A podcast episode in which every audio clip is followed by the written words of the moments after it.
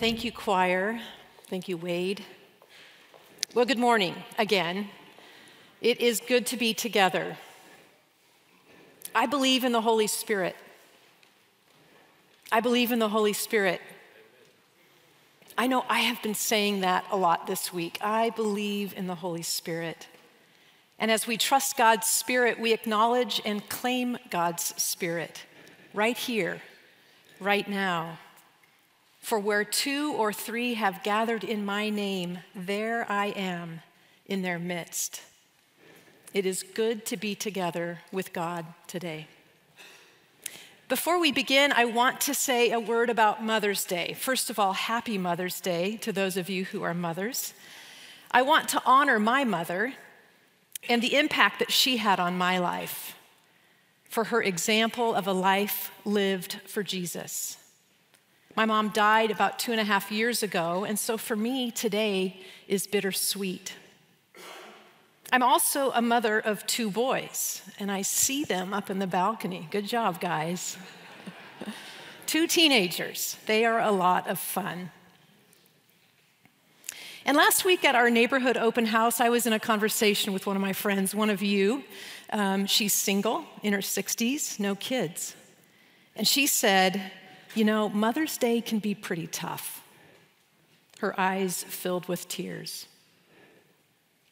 We can agree, can't we, that Mother's Day can be filled with all kinds of emotions thankfulness, honor, joy, laughter, grief, sadness, disappointment, and loss.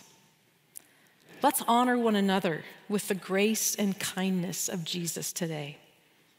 And to all women, I hope, like Hagar, we can say, I have now seen the one who sees me.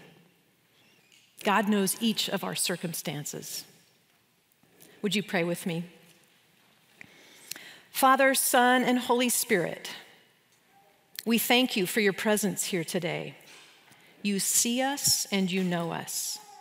You are Emmanuel, God with us. As we open your word this morning, we pray your spirit would be at work in the text and in our hearts. Open our eyes and our ears today, and may we hear from you in new and direct ways. May the words of my mouth and the meditations of our hearts be acceptable to you, our Lord. You are our rock and our Redeemer. Amen. Well, our scripture today comes from Romans chapter 8, verses 17 through 27, or 18 through 27, I can't remember. If you wouldn't mind and stand and honor God's word, we'll read it, we'll read it together. You can find it on page 919. Let's read God's holy word. I consider that the sufferings of this present time are not worth comparing with the glory about to be revealed to us. For the creation waits with eager longing for the revealing of the children of God. For the creation was subjected to futility, not of its own, but by the will of the one who subjected it, in hope that the creation itself will be set free from its bondage to decay and will obtain the freedom of the glory of the children of God. We know that the whole creation has been groaning in labor pains until now. And not only the creation, but we ourselves, who have the first fruits of the Spirit, groan inwardly while we wait for adoption, the redemption of our bodies. For in hope we were saved. Now, hope that is not, is not hope. For who hopes in what is seen? But if we hope for what we do not see, we wait for it with patience. Likewise, the Spirit helps us in our weakness, for we do not know how to pray as we ought. But that very Spirit intercedes with sighs too deep for words. And God, who searches the heart, knows what is the mind of the Spirit, because the Spirit intercedes for the saints according to the will of God. This is the word of the Lord. The grass withers and the flower fades, but the word of our Lord stands forever. You may be seated.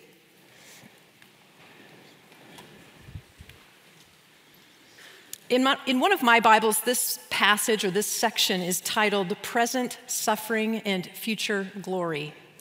We might shorten that to the now and not yet. We are in week four out of five in this series called Life in the Spirit. And I've really found Pastor George's teaching on the Holy Spirit helpful. If you've missed any of these, um, I would encourage you to go back and listen on YouTube. But let me give a short recap.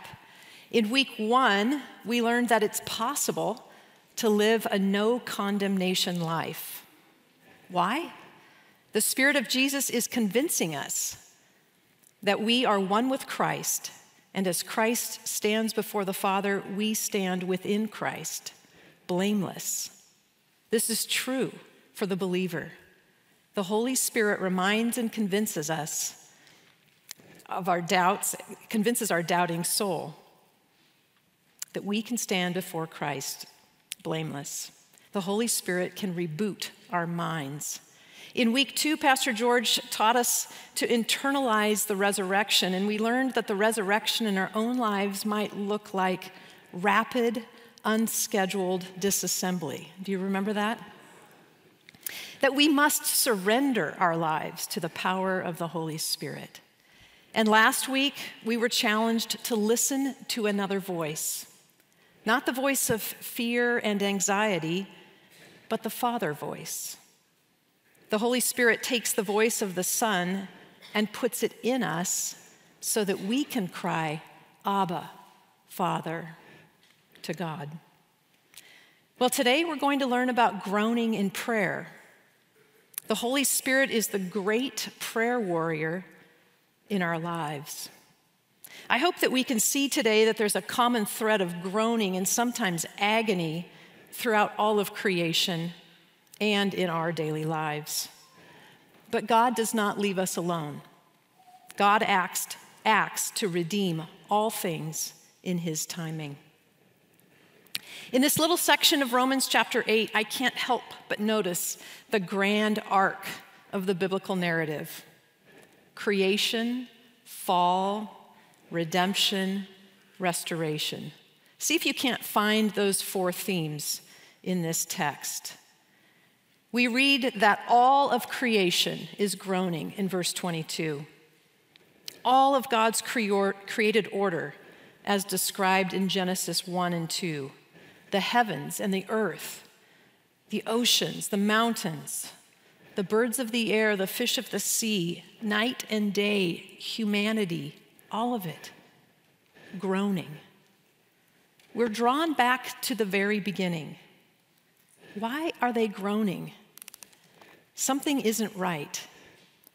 God's perfect creation, the beginning, it was right and good. The Hebrew word shalom, which means wholeness and peace, described the garden and life therein. Creation as God intended, Eden, right relationship between God and creation, right relationship within creation. Why the groaning? Well, we know that humanity has and continues to sin against God. The fall.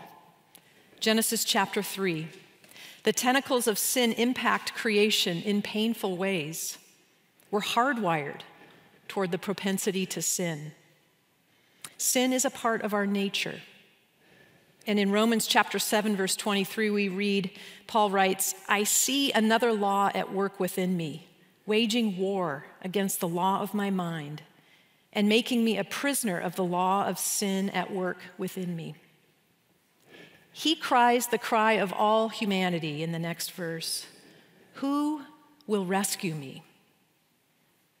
In Genesis 3:16, God gives Eve and women who follow her a consequence to that sin. He says, I will greatly increase your pains in childbearing. In pain, you shall bring forth children. Birth pains. an image which runs throughout the Bible, reminds childbearing women of the consequences of sin. It wasn't meant to be that painful. Paul's question and our question, who will rescue me, is answered in the death and resurrection of Jesus, God's Son. Jesus, who entered this sinful world but who did not sin.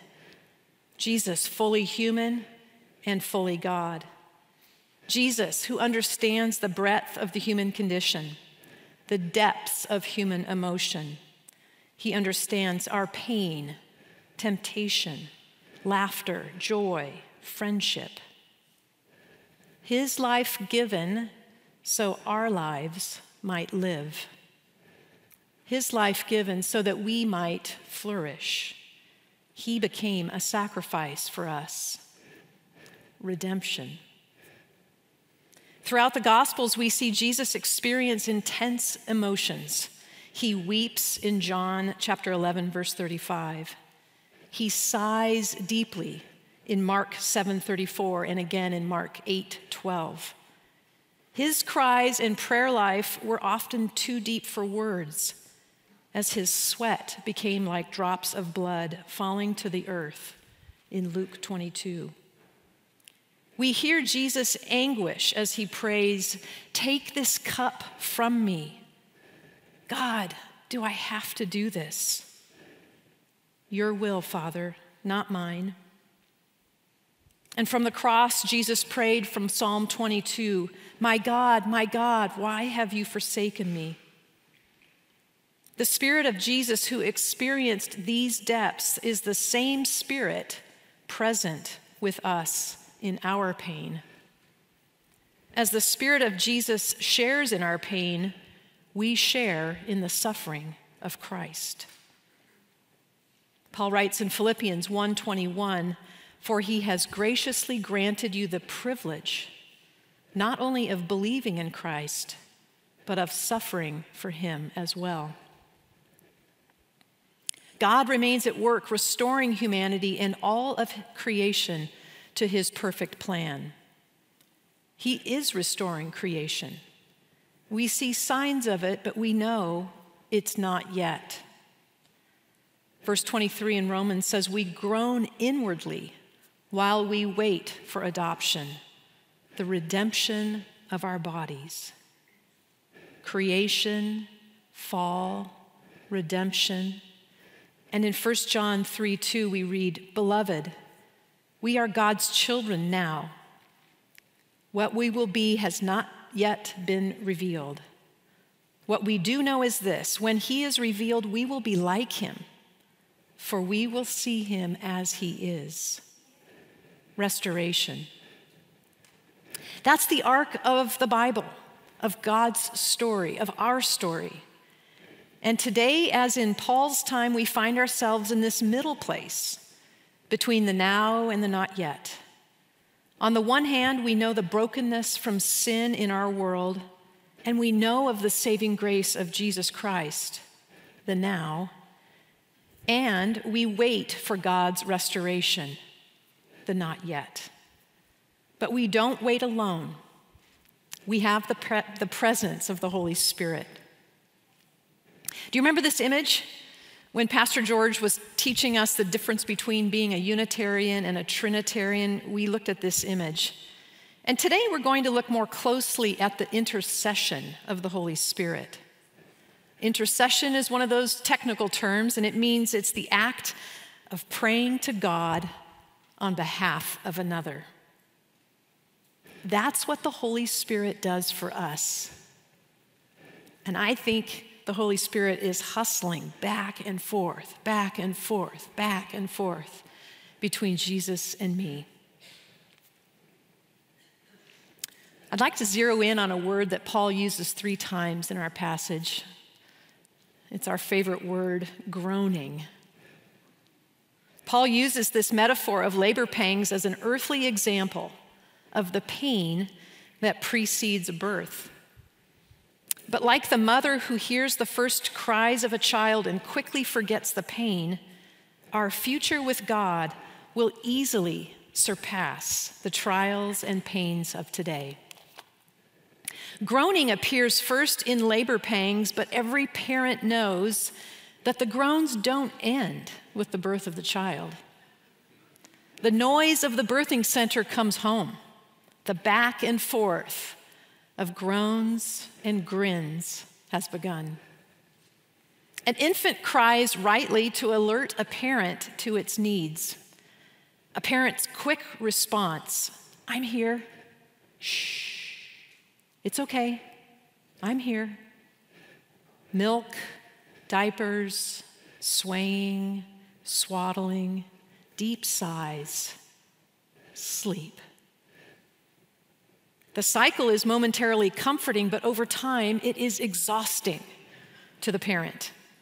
Sleepless nights, loss of a sense of time and place.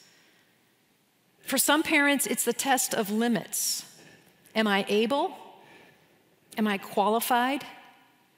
Am I capable? The cries of the infant lead to the groaning of the parent God, are you there? And as the Apostle Paul, who is a single man, knows, this metaphor of childbirth is applicable not just to parents, but all of humanity. And not just to humanity, but to all of creation. All of God's created order is groaning in, in anticipation, groaning in frustration, longing for something better, longing for shalom.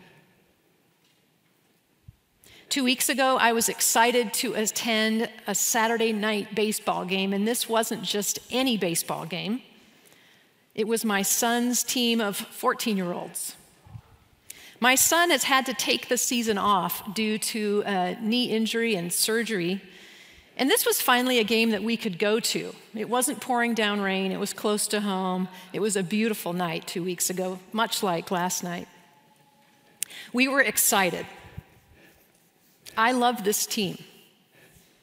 I love watching my son and the boys he's grown up with play baseball. I love the parents on this team. Hours and hours of bleacher time have broken down the typical Seattle freeze we know one another. Well, this night was special as it was the first night of our regular season, and we um, had a taco buffet to keep the parents happy. It was a lot of fun. This year's been a bit tough for our team as we've had several boys experience some pretty significant injury a torn ACL in the knee, broken hands, and cracked vertebrae. Colton had just returned to the lineup after being in a back brace all fall. Colton, number 27, back in the leadoff position. His fluid swing, flexibility, and speed remind me of Ichiro. Colton was batting three for three that night. It was so great to see him back in the lineup. We were behind until Wyatt hit a bases clearing triple and we took the lead. One of our parents, whose nickname is DJ Daryl, played everyone's favorite walk up songs, and the mood of the group was upbeat. An inning later, Colton appeared near the bleachers. That's not something we see with the older boys. His face was ashen, and his smile was gone. He was looking for his dad and some Advil a terrible headache. One of our parents is a nurse, and so she went with Colton and his dad to the dugout. Murmurs of heat stroke, which he'd had a few seasons ago, was the explanation.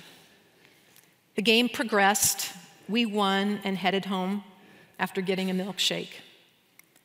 Two hours later, we were at home and showered. Colton's dad sent a text to the team.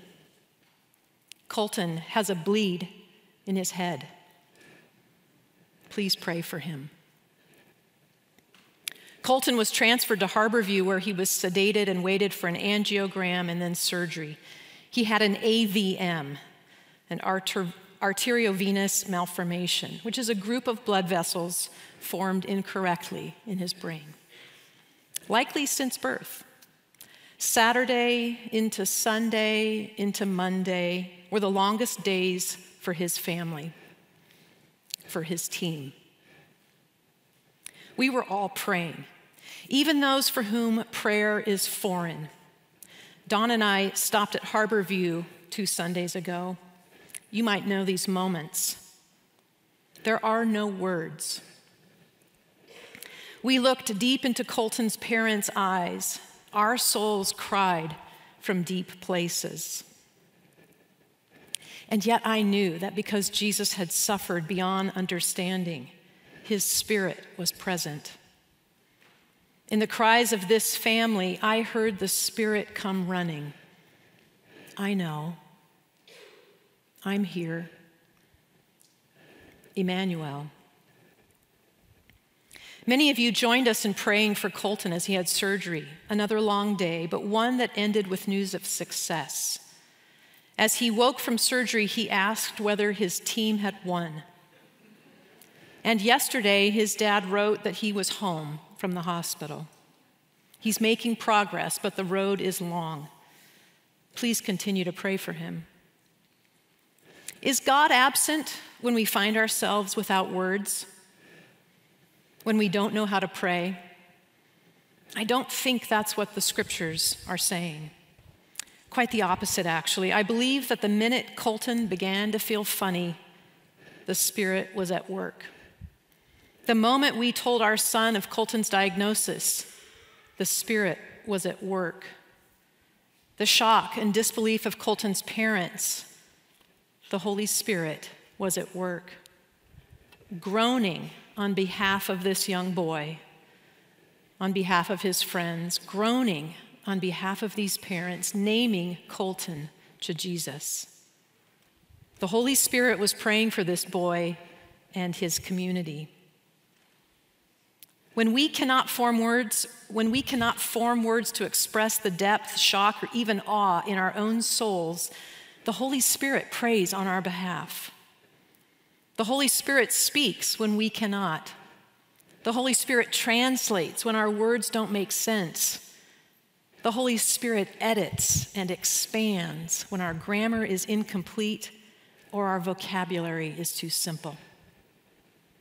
Perhaps this is the real gift of tongues that when mine falls, when mind falls silent, the Spirit speaks on my behalf. Psalm 139 says, O Lord, you have searched me and known me. You know when I sit down and when I rise up. You discern my thoughts from far away. You search out my path and my lying down and are acquainted with all my ways even before a word is on my tongue. O Lord, you know it completely. When we do have words to pray from the depths, the dark places, and the dead ends, those prayers are often called laments. In his book, Dark Clouds, Deep Mercy Discovering the Grace of Lament, Mark Vroegop says this Lament is rooted in what we believe.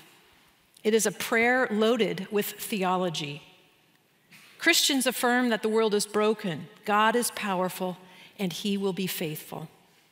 Therefore, lament stands in the gap between pain and promise. Vroegop offers a simple but powerful definition of lament. He says, Lament is a prayer in pain that leads to trust. And he describes the biblical pattern of lament in four steps. First, turn. We turn toward God. Number two, we complain. You have permission. Number three, we ask.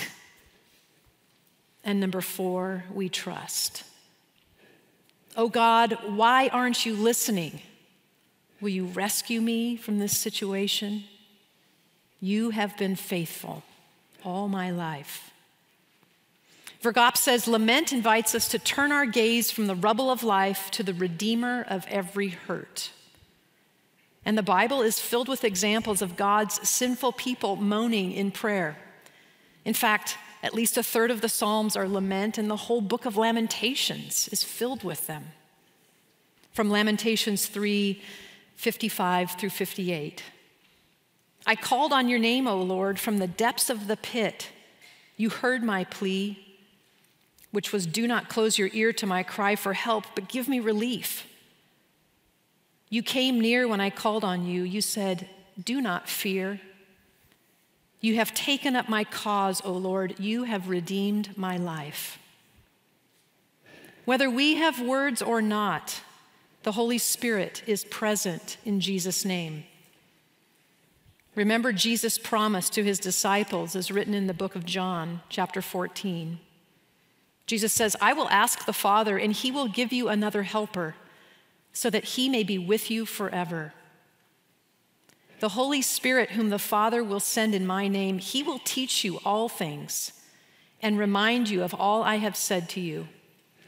Peace I leave with you, my peace I give you, not as the world gives. Do not let your hearts be troubled. Do not be afraid. When we find ourselves at the end of our rope, do we find desolation, despair, darkness? No. In the Holy Spirit, we find companionship, friendship, and a prayer warrior. I know. I'm here. Emmanuel. We groan as a result of the sin in our lives, longing not just for the relief that comes from salvation, but we long for the promise of shalom, of being made whole. We long for the new garden, the restoration of creation as described in Revelation 21. See, the home of God is among mortals. He will dwell with them. They will be his peoples, and God himself will be with them. He will wipe away every tear from their eyes. Death will be no more. Mourning and crying and pain will be no more, for the first things have passed away. And the one who is seated on the throne said, See, I am making all things new. Let's pray. Holy Spirit, hear the prayers of our hearts. Hear our deep groaning, our deep desires, our longing for your restored kingdom.